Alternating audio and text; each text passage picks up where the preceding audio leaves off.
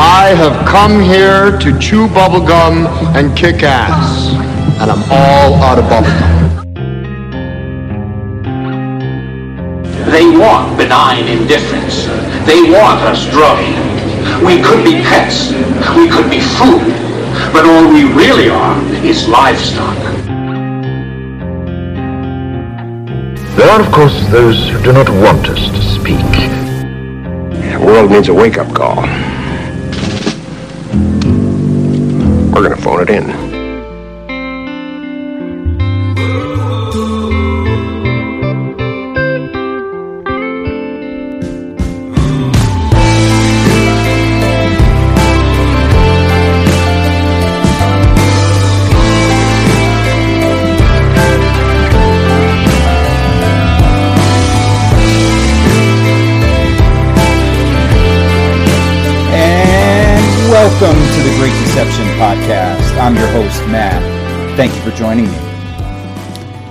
Today's topic Walt Disney. It's going to be a good one. It's going to be interesting because I'm not going to look at it as everyone else looks at Disney, aka the greatest place on earth, happiest place on earth. I'm going to look at the other side of Disney and see the dark side of Disney, some of the connections that Disney has that aren't so on the up and up. And one of the things I want to look at is how did Disney become so big? What got them that powerful? And and one of the things we'll realize as we go through this course of this show is you have to have connections to make it as big as Disney. You look at guys like Jeff Bezos, it turns out his grandfather was a part of DARPA. You look at Bill Gates, his mother was big into IBM, his father was eugenicist. So these people that they want us to believe these stories where they come out of nowhere tend to be false. Now, I'm not saying that's the truth about Disney here, but what I will tell you is there's two sides to Walt Disney. Two sides to Walt Disney the man, and two sides to Walt Disney, the corporation. So, one of the things I want you to consider is as with everything after World War II, and when we got post paper Operation Paperclip, you have to start looking at inversion. You have to start looking at magic. I know a lot of these terms seem a little bit off to some. But if you look at where we are today, a lot of people are walking around in a spell.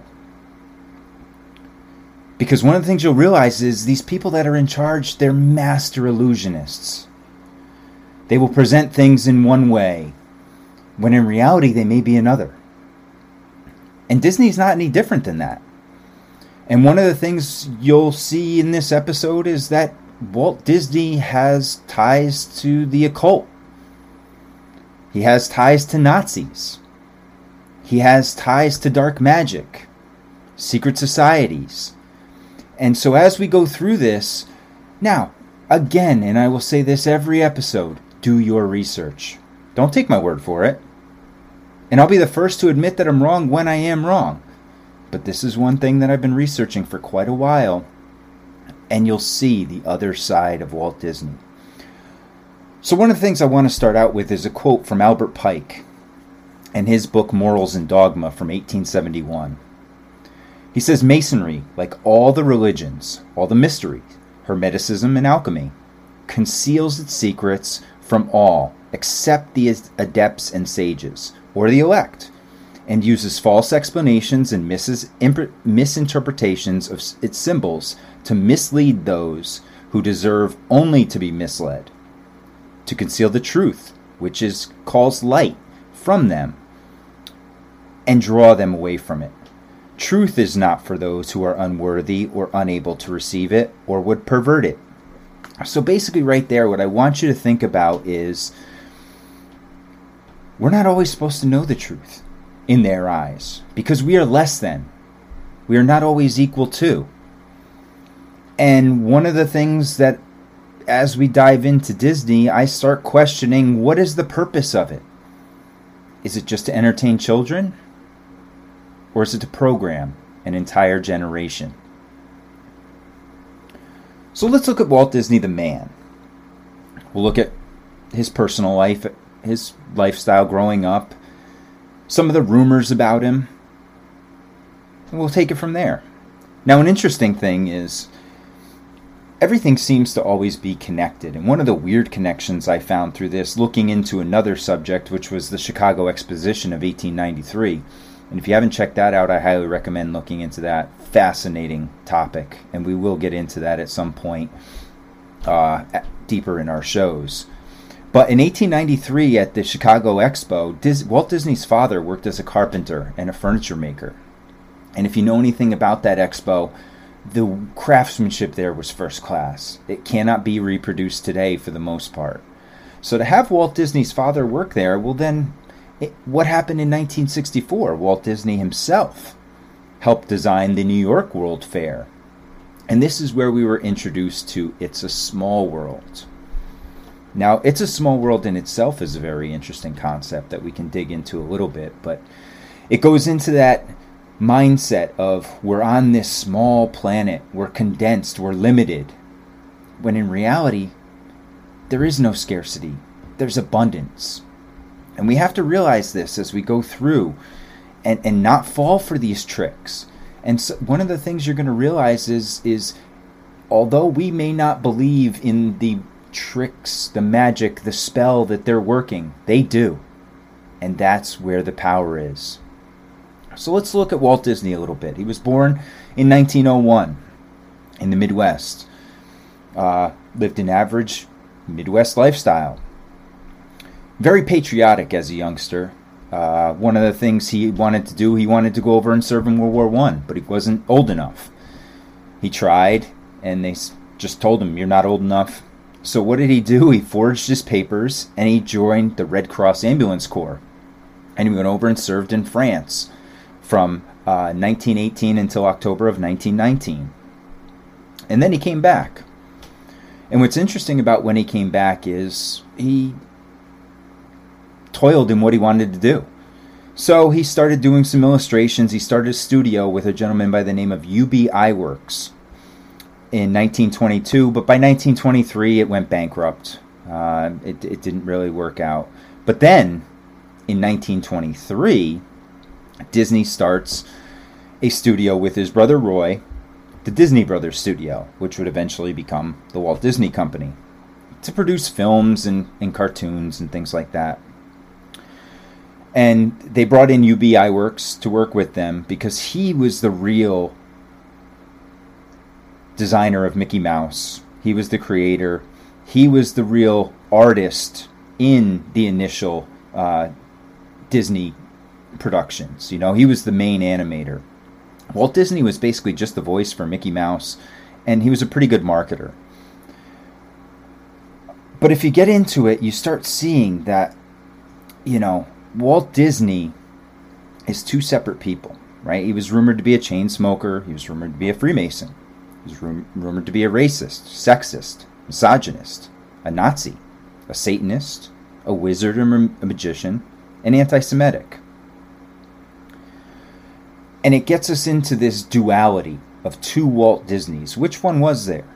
Now, is he this cleaner than can be, you know, untouchable reputation that, that Disney company wants you to believe? No, but most certainly not. He had his flaws like every human. On the other side, do I believe that he is the devil reincarnate? No, no, no, no, no. Like I said before, everyone has their flaws. And Disney itself as a company has its flaws. I mean, you look at 19, in 1946, they produced a, a, a cartoon called Song of the South. Very racist film. Very racist. And in fact, you cannot find it today. Walt Disney himself, I guess you could say, you know, this is where the misogyny comes from, is that uh, in 1938, he would not let females be animators. Um, you know, and and he even went as far as to ensure that the voice of Snow White never worked again, so that her voice was pure for that Snow White character. In 1938, he produced a cartoon with lemmings where they rum- rumored to push the lemmings off a cliff. Uh, it was, I, I don't know about that, if it's real or not, but again, it's one of those rumors. Now, there was a gentleman named uh, Marc Eliot who put out a book in 1993, Walt Disney Hollywood's Dark Prince. Now, that has some very, very interesting conspiracies in it about Walt Disney, some very extreme, which have some credence to them, and some that are very outrageous, you know, such as Walt Disney was the love child of, of, of Spanish dis- descent, and there's a whole bunch of them that really go off track and wild. But Disney had his flaws. So, one of the things that you'll realize is that it shows up in the productions later in his films. And and one of the things that shaped Disney later in his life, I mean he was 35 at the time, almost 40, is that in 19 early 1940s Walt Disney bought a home for his parents. And uh, they had an issue with the furnace, and he needed to have it fixed. Well, he had his studio guys go over and fix it. Unfortunately, the housekeeper came over the next day, and his mother and father were both passed out in the house. Unfortunately, his mother passed, and his father was sick, went to the hospital, but eventually recovered, and it was due to the faulty work from the furnace. So some will say that this impacted the way that Walt uh, does his productions and some of the themes in his movies, like a deceased parent, no parents.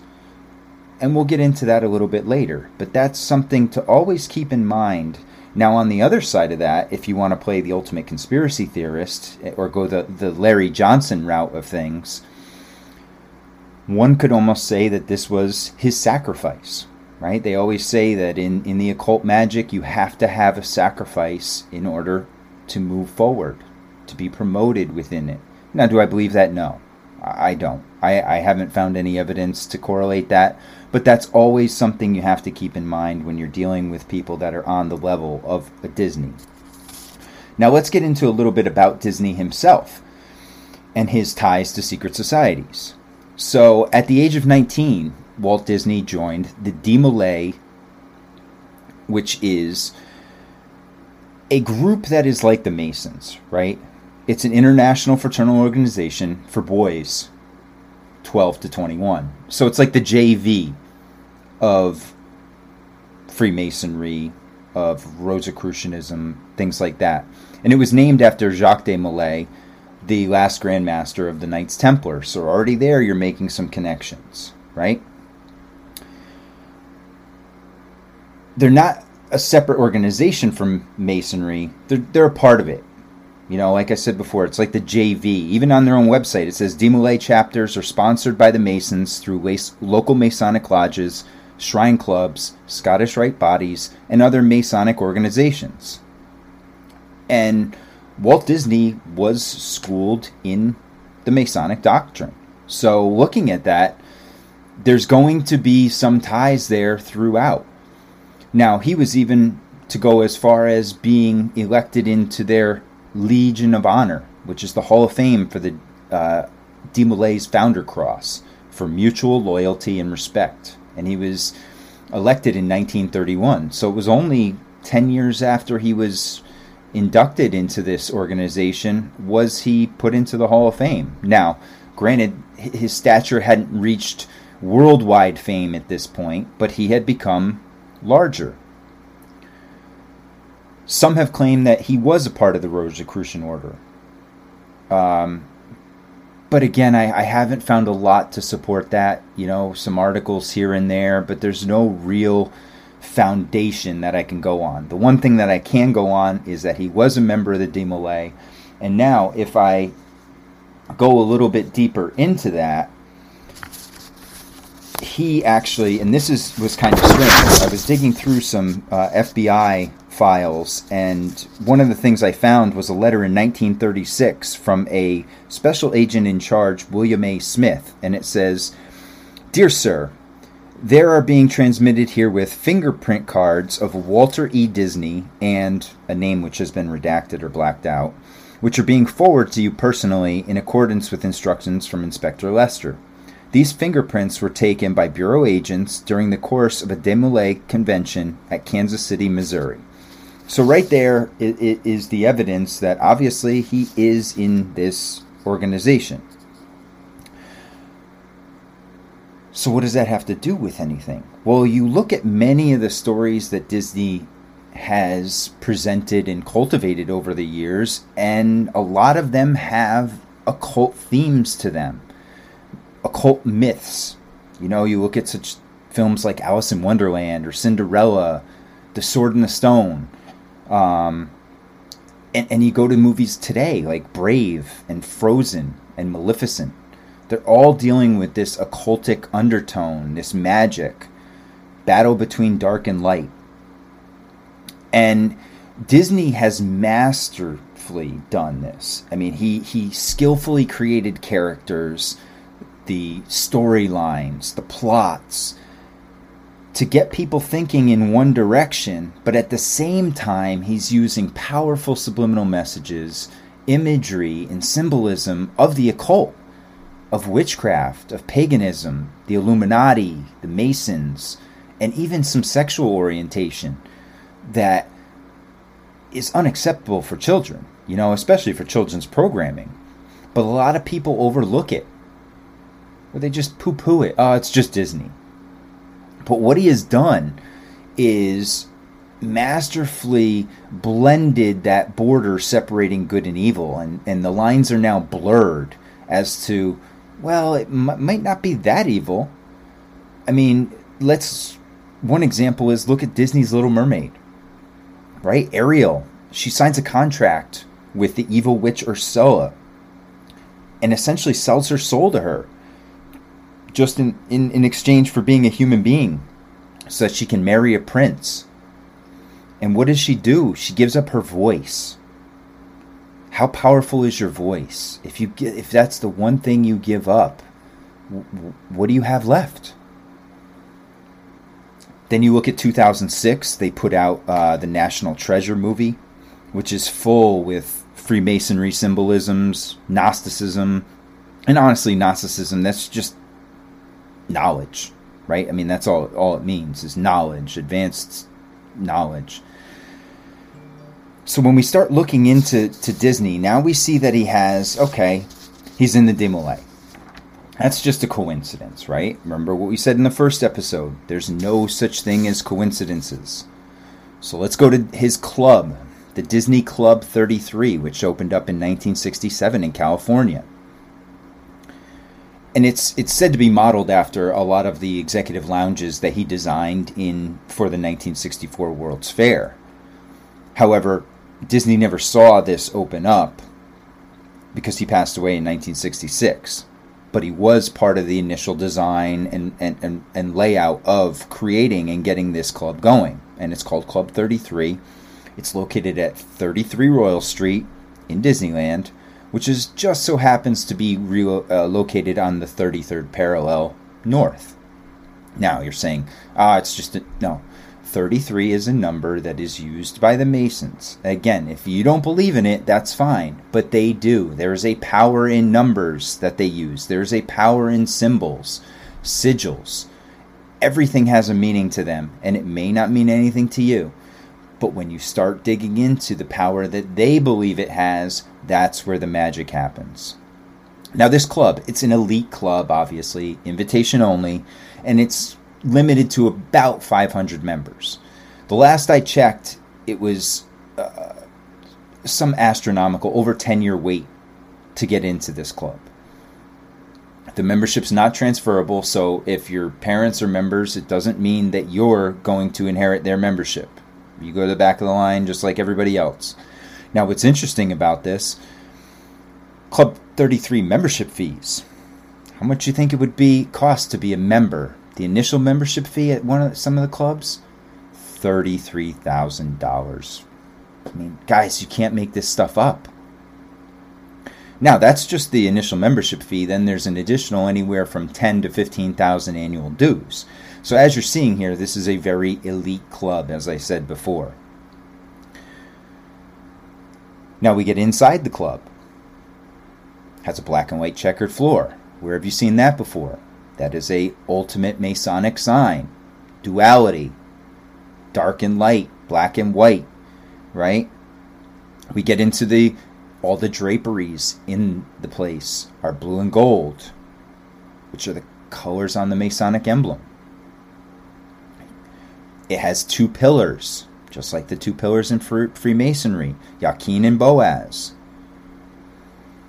Now we look at initially it started with this one club in California. Now we're up to about seven of them. They opened up one in Shanghai, there's one in Tokyo, there's one in Orlando, and there's four clubs at the Magic Kingdom, Epcot, uh, Hollywood Studios, and Animal Kingdom. So now there's seven. Now, what does this get you?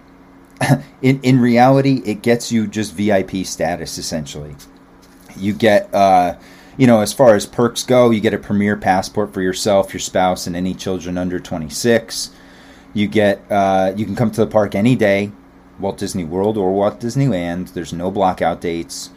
Uh, you know, you get free parking, you get some some merchandise, uh, dinner service, things like that. So overall, if you have an extra 35 to 50 grand you want to blow and you want to wait in line for about 12 years, try and join the uh, Club 33 of Walt Disney World, and you can be in the elite club, elite status. So, now one of the things we're going to look at is not only did he have ties to secret societies, he had ties to the FBI, CIA, NASA, MK Ultra mind control program, and even ties possibly to Jeffrey Epstein. So as we dig into this a little more, let's look into his ties with the FBI. Now, as we go into this, we're going to look at it, and and one of the things you're going to notice is, or, or you have to remember is, Walt Disney is considered a patriot. He's considered a very American. Well, at one point, he is tied in with this group uh, accidentally. Uh, the in 1944, he is in a People's Voice issue of New Masses to honor Art Young. Uh, however, this publication tended to be a voice for the Communist Party. However, after the FBI dug into it a little bit more, they said, no, no, no, Disney's clean. He's not part of the Communist Party. So a few years later, in 1947, Disney's brought in to testify um, in front of the House Un American Activities Committee, aka the Red Scare witch hunt of the 1940s and 50s, when they were trying to find any communists that may be lurking among the ranks a novel concept today, right? Where we're looking for the opposite. Today, they're hunting out the patriots, right? If you question the narrative or you're too patriotic, you are now subject to this new form of witch hunt, which is social media silencing, shadow bans, or out and out arrest like they did for from January 6th. So again, you have to realize these plans change over time, but the bottom line remains the same. They want the control, they want the power, and they want to know what you're going to do before you do it. So, based on this testimony uh, at the trial, and basically what Disney did here was he spoke out against his striking workers. He called them a bunch of communists, all of them for striking against him, wanting higher wages, wanting uh, limited time uh, working hours. They, I mean, this is just mind blowing. And and the funniest part about it is, he even called out the League of Women Voters and said that they were communist. Now, of course, much like today, he got a ton of backlash, and he eventually uh, recounted, recalled his quote, and said that he misspoke. So you'll see here, though, but by doing that and giving his name and face to that witch hunt, he legitimized it in the public's eye to many. And that's what they do. They use these guys for certain roles, for certain tools. And that's what they turn into a tool. And then they're rewarded for their participation. So, what did Disney do? Based on his intent, he wanted to, to be in good graces with the FBI. He wanted his company to succeed. So, what did he do? He, when Disneyland was offer, uh, opened up in 1965, he offered the FBI, for official matters and recreational purposes, full use of his studios. Well, that's an interesting thing to offer to the FBI. What would the FBI need his studios for?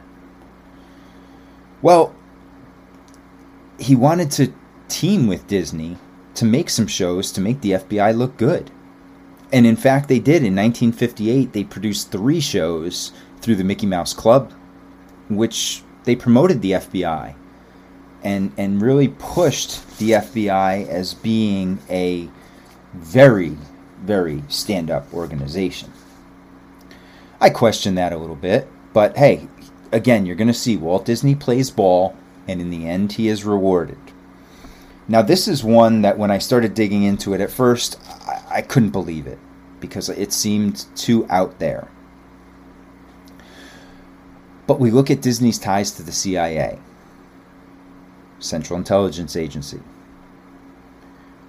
1955, he opened his Disneyland in Anaheim, California, which is the happiest place on earth.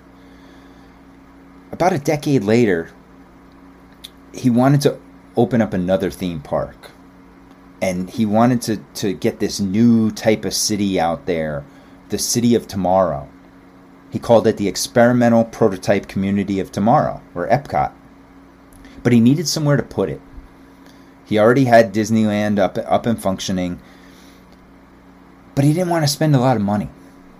He wanted to do it on the, as cheap as he could, but yet make it as fantastic as he could. Which I don't blame him right? I mean, that's business nowadays. However, the route that he went was quite interesting. He went out and he hired two CIA spooks one by the name of Wild Bill Donovan and one by the name of Paul Helliwell. Now, these two gentlemen are very interesting. And Paul Helliwell was a CIA operative in Southeast Asia that was responsible for setting up small businesses to counter communism in Southeast Asia. Obviously, this is during the Vietnam time, Vietnam War. But he also grabbed Wild Bill Donovan.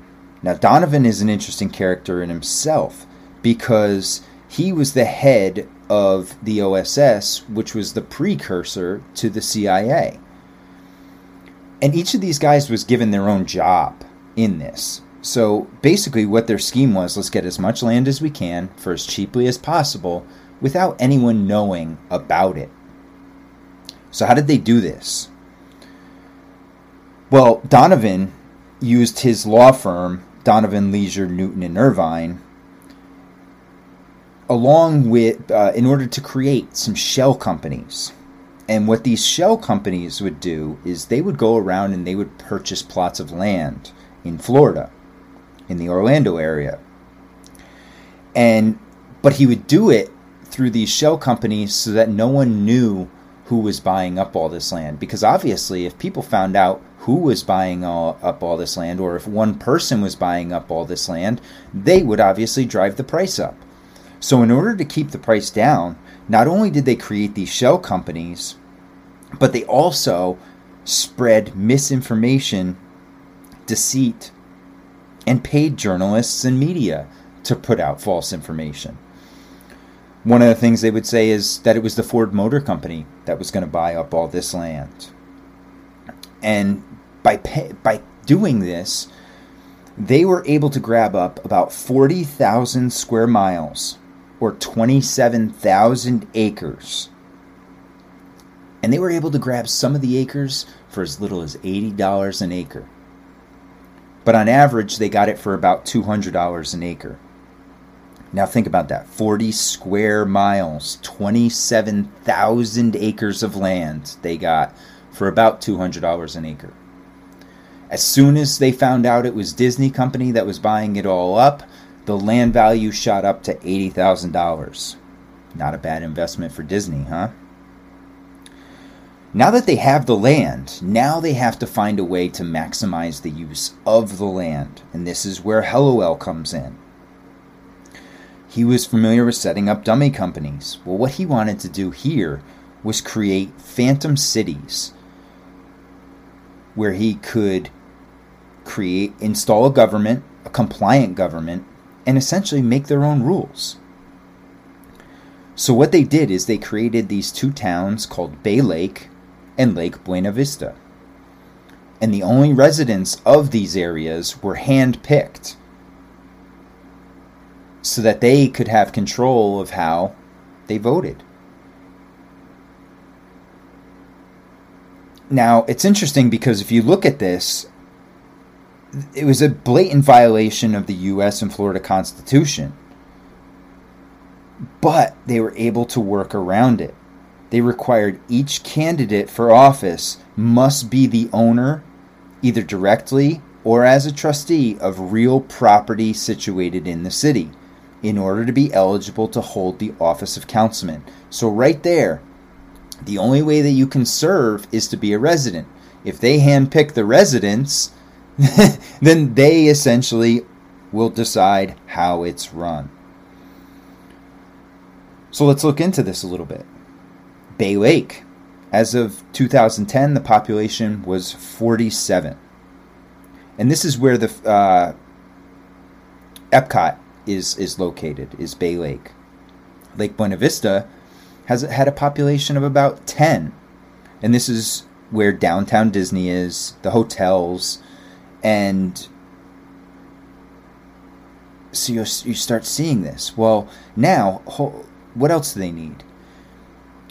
They need services. So what do they do? They create a phantom company called Reedy Creek Improvement District, which served as the civic, you know, government operations on things like trash removal, uh, medical services, you know, fire departments, things like that.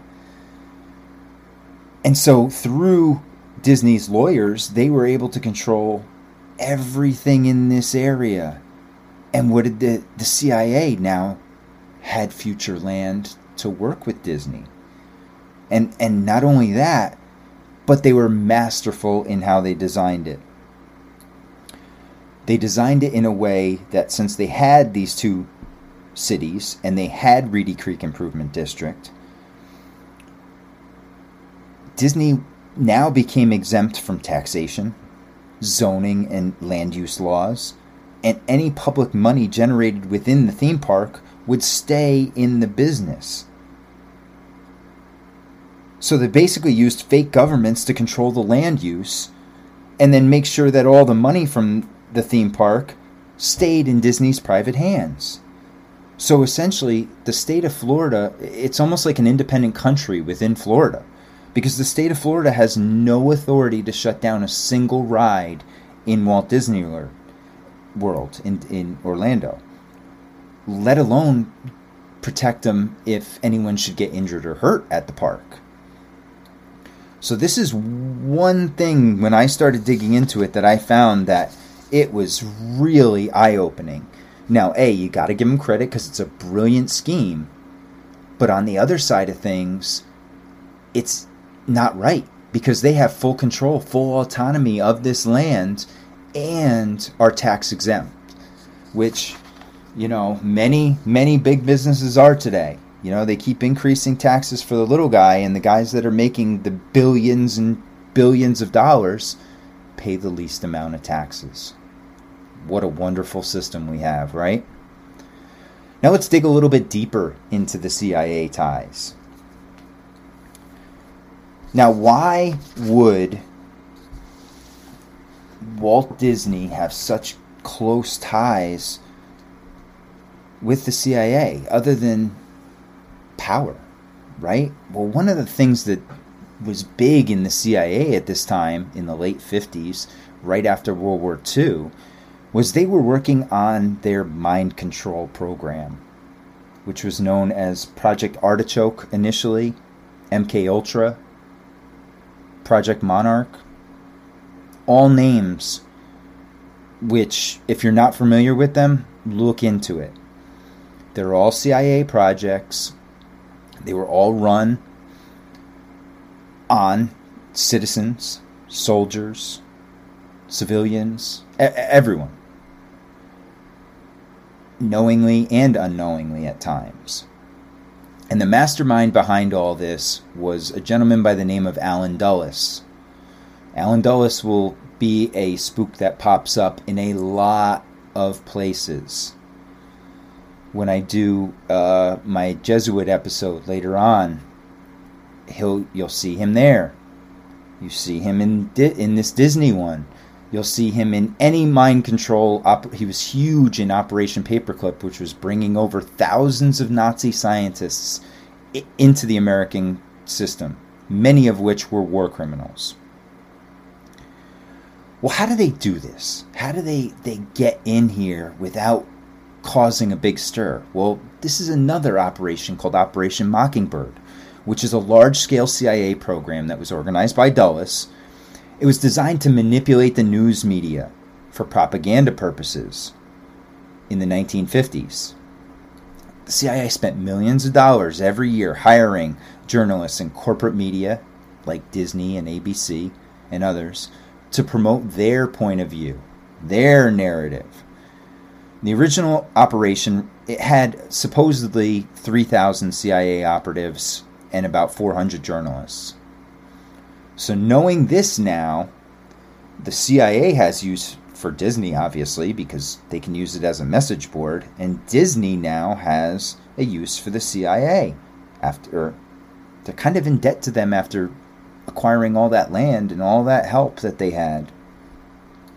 And one of the things that's interesting is that they, they teamed together to do hundreds of shows and movies through the Walt Disney Company. And in fact, uh, the CIA liked to brag about Disney special effects wizard Robert Carey Broughton.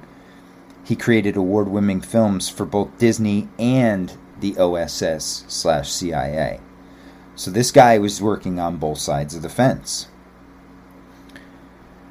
Now, okay, they own the media. They have their hands in the media. They're they're trying to get out a certain message.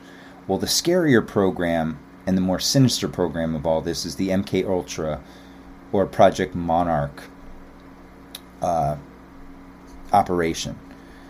And in 1953, as a direct result of Nazi scientists coming over and taking the Nazi program of mind control over, they used methodologies to manipulate individual mental states and alter brain function, including serotypish, serotypidish uh, administration of drugs and other chemicals, sensory deprivation, isolation, verbal, and sex abuse, in order to induce a state of trauma based mind control in their victims. Now you say, well, wait a second, how could that have anything to do with mind control, you know, with Disney? Well, in fact, Fritz Springmeier thinks it's even darker, the relationship. And here's a quote from Fritz Springmeier in his book Deeper Insights into the Illuminati Formula. The author being Fritz Springmeier, theorizes that the reason the FBI and the CIA are so touchy about letting people know that Walt worked for the government is that the network knows how the FBI and CIA work together to procure children for mind control programming purposes.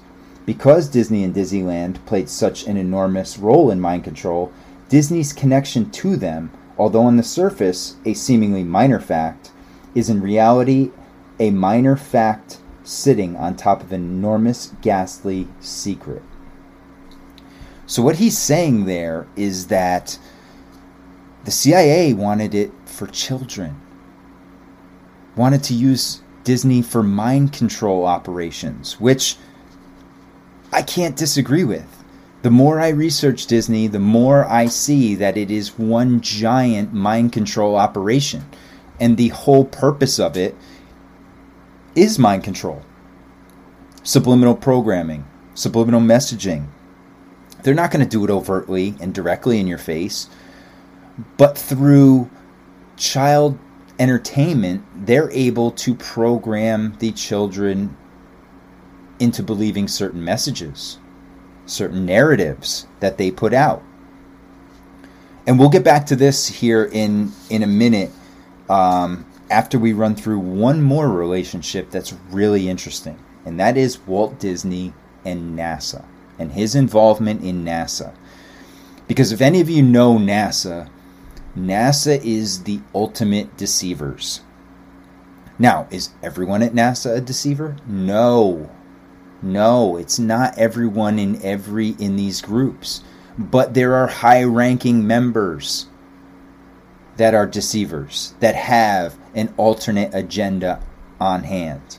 And one of the interesting things that I found as dig- digging into Disney's ties to NASA was a his relationship w- with Wernher von Braun, who again is probably the number one guy they got over in Operation Paperclip, the most famous. And the other thing is that they created this term called science factual. And if you look at where we are today with the whole trust science movement, which is absolute bullshit because the whole purpose of science is to question things and to continue to question. So to, in fact, just flat out trust science is going against science. And that's what people need to realize today because one of the things I want to show here is how this ties into today and what they wanted to do. This is science factual. They want you to believe that what they're presenting is the facts. Period. Don't question it. Just go with it. So, one of the interesting things is the relationship between Von Braun and Disney. And this is one that just blew my mind when I dug into it because they were taking Disney's platform, which is, you know, entertainment, and, and now they were going to use it in the age of television. And what he did is he booked Von Braun as a, as a technical advisor on three space related TV films that Disney would produce in the 1950s. In the heat of the Cold War, the booming space race, right? These are all terms that we heard. And so what what did they do? They created three the three shows: Man in Space, Man in the Moon, and Mars and Beyond. And what's interesting is that Disney used Von Braun as much as Von Braun used Disney. Von, Disney used Von Braun for the world of tomorrow. He was one of his main experts on the world of tomorrow and how they think the future should look. How are they going to shape the future narrative? So the first episode was a huge success, Man in Space. It aired in March 9th of 1955 on ABC. The whole objective of it was to combine what von Braun said as the tools of our trade with the knowledge of the scientists to give a factual picture of the latest plans of man's newest adventure, what they would call science factual. 42 million people saw this. Now, mind you, this is a, in a day and age before DVR or VHS recording. These are 42 million people at once watched this science factual series. That's a lot of influence back when the population wasn't, you know, 330 million, they want to say today. It was such a success that even President Dwight Eisenhower called Disney to compliment him and asked for a copy that could be shown to all the top space related uh, officials in the Pentagon. So they were going to show this to the Pentagon. That's how much they viewed the importance of this Nazi produced film. Now, Disney kept going with these, and the second one was The Man in the Moon, which obviously was alluding to us getting someone on the moon eventually. And it was it began with a bunch of animated sequences, you know, where they had different legends or superstitions about the moon and you know one one of the ones that came out of it was the idea of a, of of the left back foot of a rabbit being lucky. I, I don't understand it. I don't know how they come to it, but what what is that? That's one of those occult things that you have to pay attention to, right? Now let's look at NASA in general.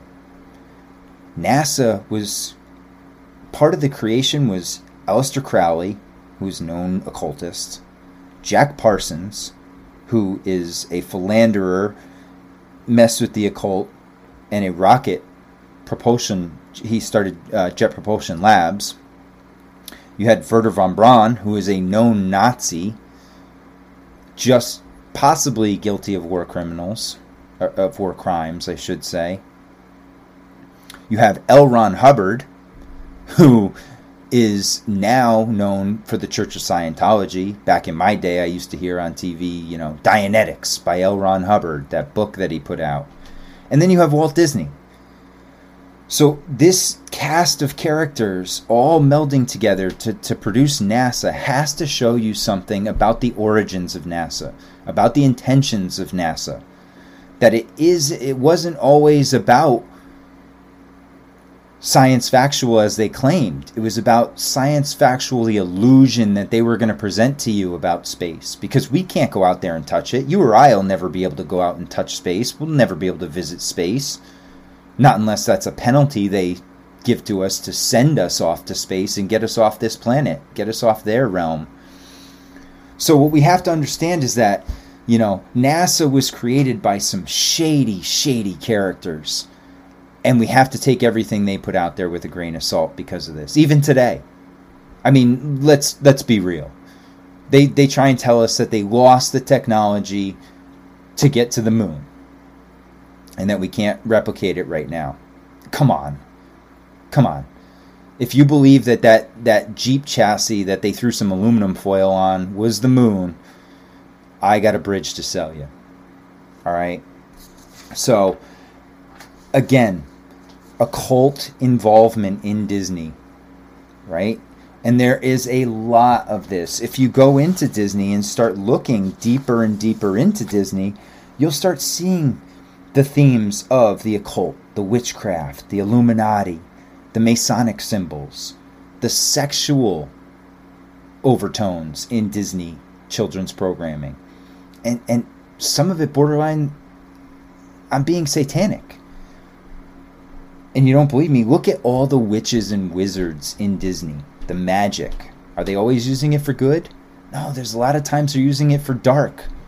You look at movies like Snow White the Sword in the Stone, Maleficent, The Little Mermaid, Fantasia, The Sorcerer's Apprentice. And even in there, you had a, a, a wizard called Yensid, which is just Disney backwards. Disney inverted. Okay? Disney himself was a wizard, in a sense. Yeah. He cast spells through his programming. And one of the things I want to get back into is is is the CIA side of it, right? The ties to the CIA and that mind control program. So we look at MK Ultra. The MK Ultra program was officially in use from 1950-ish to about 1973. But since 1973, it's been classified. And just because it's classified doesn't mean that it doesn't exist. It just means we don't have access to it. And through this program, they use things like hypnosis, LSD, interrogation, and other techniques to gain control of the subject. They like to create alter egos, alter personalities, and sometimes it's at the detriment of the real actors, the Disney employees.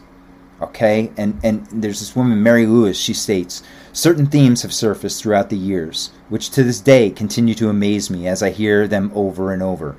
The Disney parks, MGM Studios, Disney movies, Disney characters, and Disney songs have been used in conjunction with programming. My understanding of this is that using such a familiar and popular theme assures that the program will be triggered easily. However, sitting where I sit, hearing what I hear and seeing what I see, I cannot refute this truth anymore. So, what she's saying there is that there are Disney themes that are used in this programming, like Alice in Wonderland, uh, Snow White, Peter Pan, Tinkerbell, okay? And even the, the Mickey Mouse ears have been known to be used as symbols or triggers in the MK Ultra mind control program. One of the things in the mind control program, one of the programs that they have, it's called the beta sex slave. Okay? Using MK Ultra, they take children. They can do it to adults too. It does doesn't have to be children. But what they do with this is they get them to become sexual slaves. They create a sexual alter ego that can be activated at any time based on these triggers. Their moral compass is turned off because they are under control. And they'll behave like you've never seen before.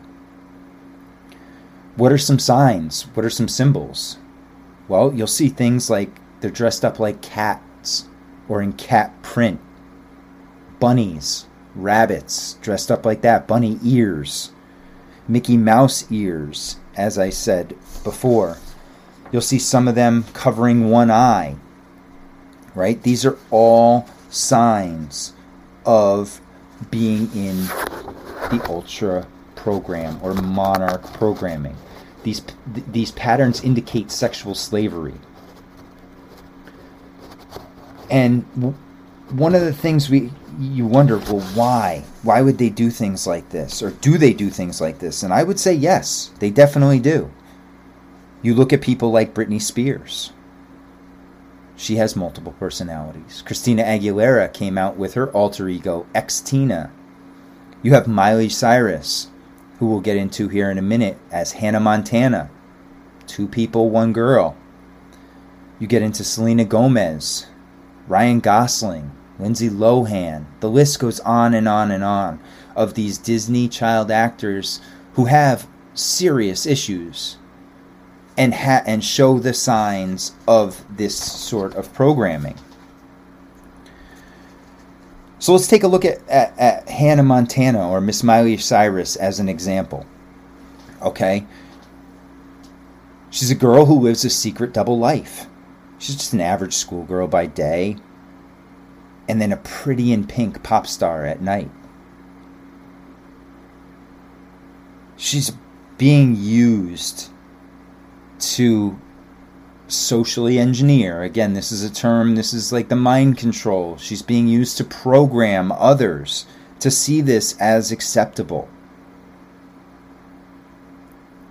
And one of the things you'll notice is, and, and one of the logos for Monarch is the butterfly right? You'll see butterfly either dress, butterfly tattoos, you'll see butterfly uh, designs or patterns that. It, it, and it's kind of interesting because if you look at Hannah Montana, again, we go back to inversion. Hannah is spelt the same way forwards and backwards. So what they're saying there is is when I split her personality, she's still the same person, but she's the different ego of it. So if we go into this a little bit, some of the things that I want to just show real high level because listen, I'm going to do a whole nother episode on mind control and Disney and how Disney films and Disney characters are under mind control and have been abused by mind control. But one of the other programmings that uh, is said to be used in Disney is called princess programming. And again, this is to create these high level sex slaves, these obedient people. And most of them are children because their minds are so malleable. They're easily manipulated, especially once you separate them from their parents. And that's what Disney does a lot of the times. They separate them from the parents, rely on the agent or manager, who a lot of times has a shady past themselves. So, what this princess programming does is essentially it teaches these girl, young girls that their only value can be gained by relationships with men. And to seek only men who have a high importance and place high importance on physical appearance and and ignore their intelligence and they consider money the main value system. Okay? And and so we'll get into this. It says through this programming, young women are often taught to value only what can be gained for themselves through relationships with men, to seek only men who can provide for them, to place paramount importance on their own physical appearance to lure a male, to devalue the importance of their own intelligence, to seek money as their value system, and even to think that no man is good enough for them. Now this this mindset of teaching young girls that their only value is in beauty is very detrimental to development and to their psychological state.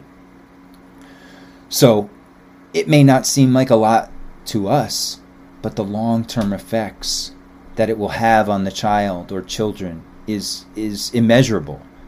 And it can destroy a life you know? And you think back to that movie the butterfly effect right? That on, on two levels that's a very interesting thing uh, film because on one side you know what that says is that if you change one thing in your life the entire life is different. Well we look at this with the butterfly effect. This could have that. By programming these these MK Ultra programs, the, the psychological operations that are run on these people, it could have it could take and it could have a long lasting impact.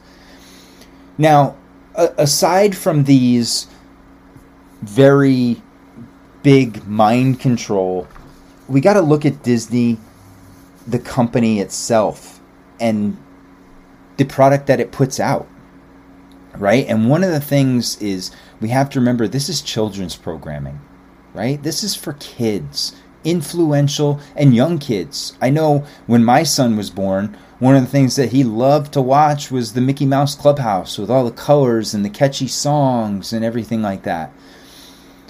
And we let him watch it for a little bit. But we didn't just sit him there and let him stew in front of it like a lot of people do nowadays because as you start re- watching some of the Disney films and, and shows, you'll start seeing some of the darker themes in it. You know, you look at Disney and you'll see themes like kidnapping, violence, jealousy, abuse, neglect, and even murder. Murder in kids' programming. Now, how can you sell that to me? How can you sell that to me as not being traumatic to a child? I remember to this day the first time I saw Bambi and I saw Bambi's mother get shot in front of him. Never forget that. That's one of the, the you know most traumatic things. And if you look throughout Disney films, there's a reoccurring theme of death and darkness. Right? And there's almost in almost every Disney film there's almost at least one tragic death right? That sets the tone for the mo- movie. And uh, actually, the, the Social Science Journal did a study on this, uh, and they found that between 1937 and 2006, there were 561 instances of child abuse and mistreatment in Disney movies. 561 incidents of child abuse and mistreatment. Now, some of that may vary or range from you know being called a name to being physically punished. And so it says 62% of the main characters were being subjected to abuse on one or more occasions during the film. So that's over 300 incidents of the main character being abused at least once. Sometimes once wasn't good enough and one of the interesting things about that is, is is is if you look at Disney deeply, one of the themes that keeps coming up is the lack of nuclear family. Either one of the parents or both of the parents are gone, deceased, out of the picture. Now, this is interesting because, you know, you see this a lot in fiction you know that the mother figure is left out and I've I've always wondered why and it doesn't really make sense to me why other than the fact that your mother is that one person in your life, that rock in many people's lives that keeps the household in order, that takes care of you when you're sick, that feeds you, right? They're the source of life for you, especially when you're a young child. Your mother is everything to you, or your father is everything to you, or both of them are everything to you. But in Disney films, over and over again, we keep seeing this deceased parent. Now, we can go back and try and say, well, that was Walt Disney, you know, still mourning the loss of his mother. Well, I don't know because when Disney was alive, only in only 3 films was the mother deceased. One being Snow White in 1937, Bambi in 1941, and Cinderella in 1950. The majority of them were created after Disney had passed on, which would mean it was Roy Disney's productions at that point. But you have to wonder. I mean, we start looking at this, and, you know, one of the things they say is that, you know, they do it in Disney films because Disney films are about growing up. And that eventually, one day, you're going to have to accept responsibility for your life. But is murdering a character's mother really necessary to get that point across? Do we need to have Bambi's mother or Simba's father murdered to see that? That can't just be part of the story. No, they have to show it to you. And that's trauma. That's traumatic experience. And it impacts you no matter how old or young you may be. And let's look at some of these. Some of Disney's dead or missing parents. You have Aladdin, who's orphaned. Bambi, who we've mentioned, mother was killed by hunters. Belle, there's no mother for her in the story. Cinderella's mother was dead. Ariel, her mother was killed by a pirate ship.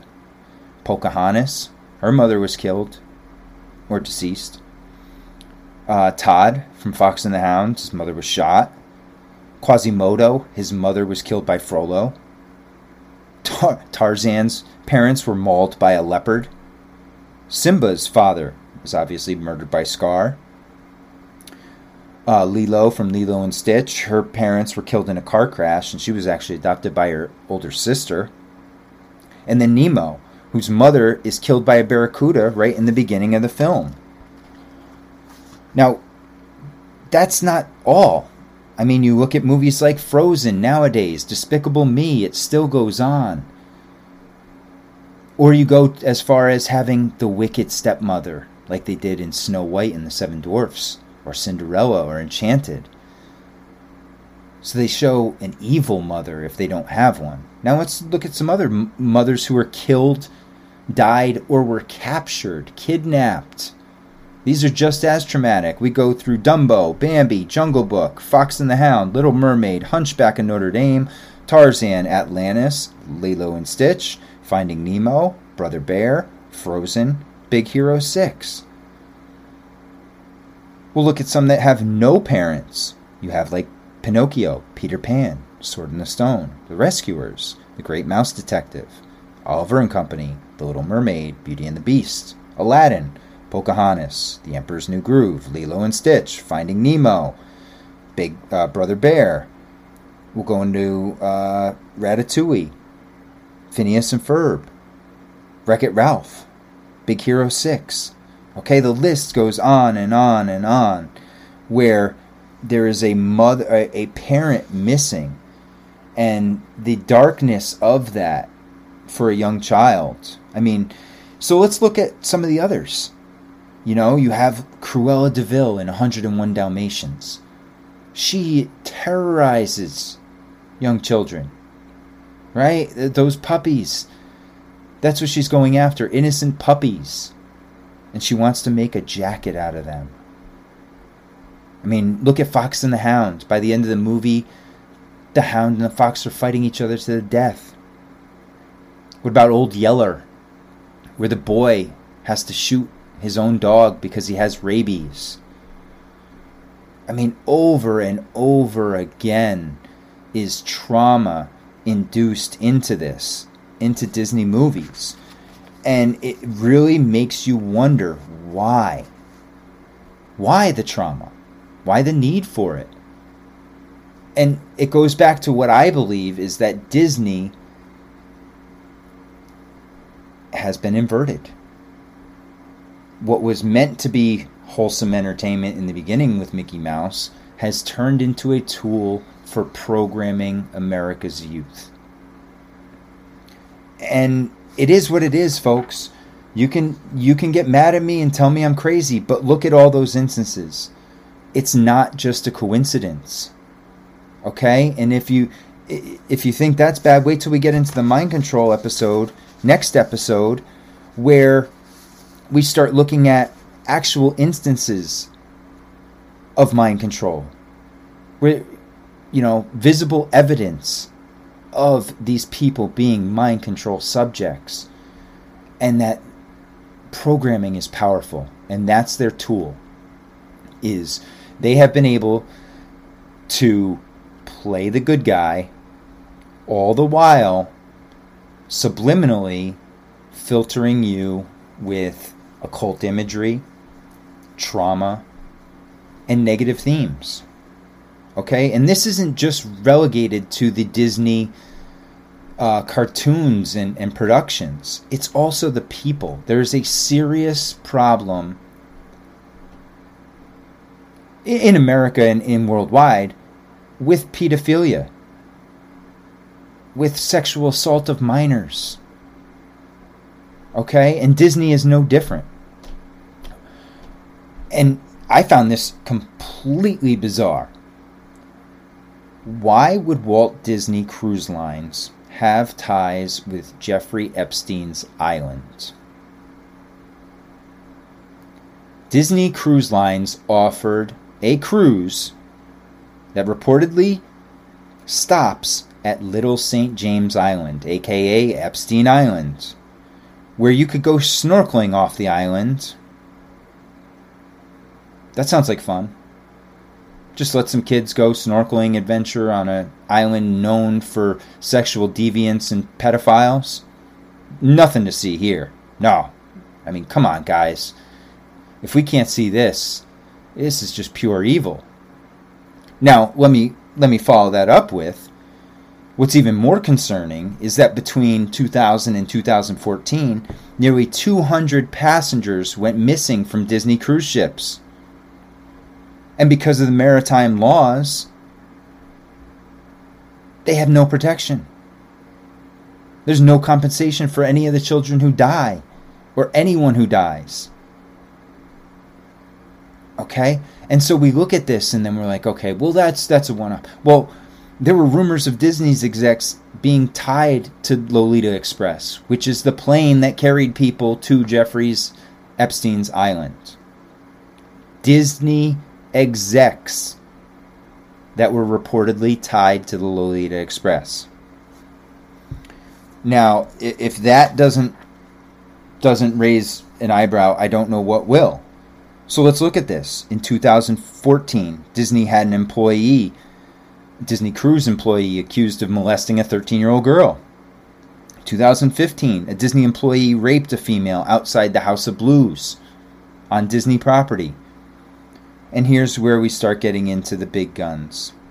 2017, a Disney executive charged for molesting 10 to 15 year old children.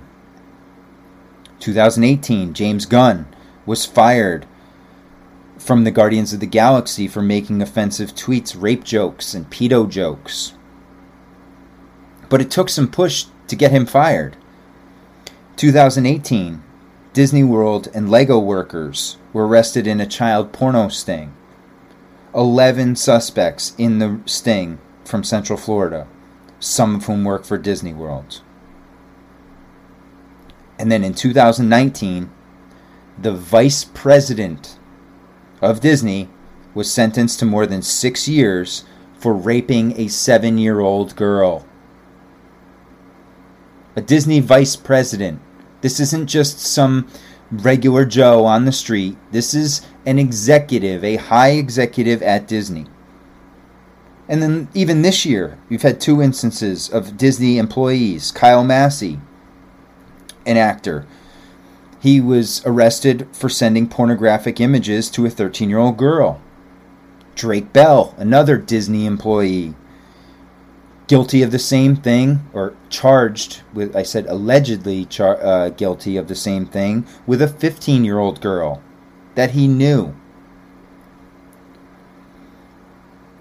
And in less than 10 years, Disney had 35 employees arrested on child sex charges. Okay? 35. Now, granted, Disney has thousands of employees, so it's a small percentage. But where there is smoke, there is fire. And this is not a good sign. So let's get into some of the Disney actors that have had issues, child actors. One of the main ones most people have heard of is Demi Lovato. She claims that another Disney actor had sex with her at 15 and Disney made her continue to work with him. Disgusting. Absolutely disgusting, and there's no justifying that. Ricky Garcia claims he was sexually assaulted at 12 for many years by his Disney talent manager. Disney talent manager. Jordan Pruitt claimed at 14 her manager sexually assaulted her and Disney did nothing to protect her, is what she claims. Bella Thorne was sexually abused from the age of 6 to 14 and worked for Disney during a couple of those years. Nothing was done. I mean, we look at other examples of, of not necessarily sexual deviance, but like Shia LaBeouf and all the issues he's had, Britney Spears and all the issues she's had, Lindsay Lohan, all the issues she's had. These are all Mickey Mouse club kids. Okay? Now let's look at that. It's very interesting because if you look at Mouseketeers, MK, Mouseketeers, MK Ultra, Maybe just a coincidence, but again, I don't believe in coincidences. We'll look at the Mickey Mouse Club, MMC, Monarch Mind Control. And nowadays they have the Mickey Mouse Clubhouse, right? With with it's a cartoon animated version. Now I'm not saying that it is devious mind control, but there it's all programming and it's called programming for a reason. Okay, so let's look at a few of the. You know, you're saying, ah, well, you know, this this doesn't really go with me. Well, let's look at some of the images in the movie. Now, you have to understand when they create a cartoon, an animation, they do it cell by cell. So everything that is placed in that cell is there for a purpose. It's not an accident, it's intentional. So let's look at the Little Mermaid movie. Why is it that when the little mermaid is getting married to her prince, that the priest gets an erection? Not a coincidence, folks. His pants move and gets a giant erection. Why in a kids movie? What is the purpose of that? Even if it's a joke by the animators. It's disgusting. You look at the cover of The Little Mermaid. The towers look just like giant cocks. You can't make this stuff up, guys. Look at the cover Little Mermaid. The towers all look like giant penises. You look at Lilo and Stitch. On the wall in there is pictures of children half naked on the wall of her bedroom. You look at the rescuers down under, and they're riding in a cart, and in the background, you see a bare chested woman with her boobs hanging out in a kid's cartoon. Okay? Who framed Roger Rabbit? It says, for a good time, call Alice in Wonderland on the bathroom stall. I mean, guys, these are little things that, listen, they may not sound like much, but it's perversion. It's subliminal messaging. It's programming. And even if you're not believing in the message, the message is still being delivered to you. You're still receiving it. So, you know, as we go through all of this, the one thing that I, I came out of this with is that, you know, this wholesome, clean image that I thought Disney had, it's gone. It's gone. Disney is corrupt just like every other big corporation out there. And Disney is used for a purpose. Okay? And and in my heart of hearts, I believe after doing my research that Disney is used for programming, specifically programming America's youth. And we start looking at some of the more recent Disney productions, and you start seeing a lot of the uh, gay parent household. They just had a their first transgender character. Now, listen, I have you can be whatever you want to be. I don't care. Just don't force it down my kid's throat. All right? Especially when it has to do with sexuality. All right? I don't want you involved. That's my job as a parent is to teach my kid about that at the appropriate time. Not because they're watching some Disney film when they're five years old and they start asking questions. That's not the appropriate time for young kids. Young kids' brains are so malleable. They're so, they can be influenced so easily that a lot of this stuff that Disney does, although they claim it to be, you know, social justice and equality for all, it's the exact opposite. It's perverting the youth with things that they should not be dealing with at that age. All right? And that's why we have the problems, some of the problems that we have today with this is because it is programmed into our children. And one of the things I want you to get out of this is that listen, just because it has the Disney name and logo on it doesn't mean it's great for your children. And at the same time, it doesn't mean that it's going to totally pervert your children. But what you need to do is you need to be present. You need to understand what they are taking in because what these children take in through their eyes and their ears will shape them in the future. And if you are not there to solidify their base, they are going to go off of what they've been programmed to do, whether they know it or not. So this is my just heads up to parents out there to to take everything, question everything. Again, that's the name of this podcast, The Great Deception. Everything has two sides. Everything has three sides in reality. There's yours, there's mine, and there's the truth. But in this instance, what I really want to show is how Disney is not the happiest place on earth. There's a lot of darkness to Disney. And to just. One of the things I've seen is that there is a cult of Disney. There are Disney followers who worship Disney and the Disney characters like many people that go to church. And it's scary because it is a cult. I know a lot of people that if they hear this, they'd never talk to me again. And I'm fine with that because I know this is true. I know this is real, and I know this is a problem. And that's why I want to get it out there. And for anybody that, you know, says that I'm crazy or says that this is all bullshit, go do your research. Look into it. And you're going to see that it's not all roses like they want you to believe. It's not all wholesome programming. A lot of this Disney stuff and a lot of the people that work for Disney have serious issues. So just be careful, be cautious, pay attention to what you're consuming. Because what you listen to and what you watch is just as important as what you eat. It will shape you, it will make you, and sometimes it will break you.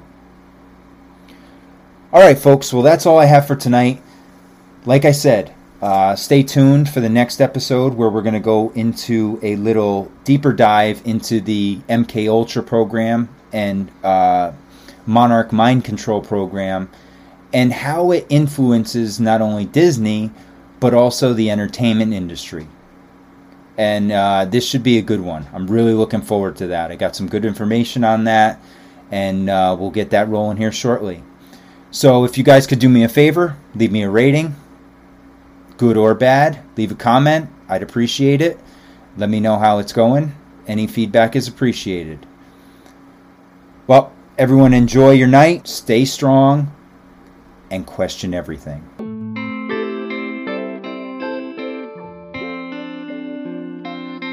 Is there a secret history of the United States intentionally hidden by the mainstream media? Could there be a secret society of fat money businessmen whose agenda has been the cause of every major war and economic depression? Is there a shadowy elite gently pulling the strings of our world to bring about their own self-serving political program? The answers may surprise you. The creation of the Federal Reserve System was about more than just money.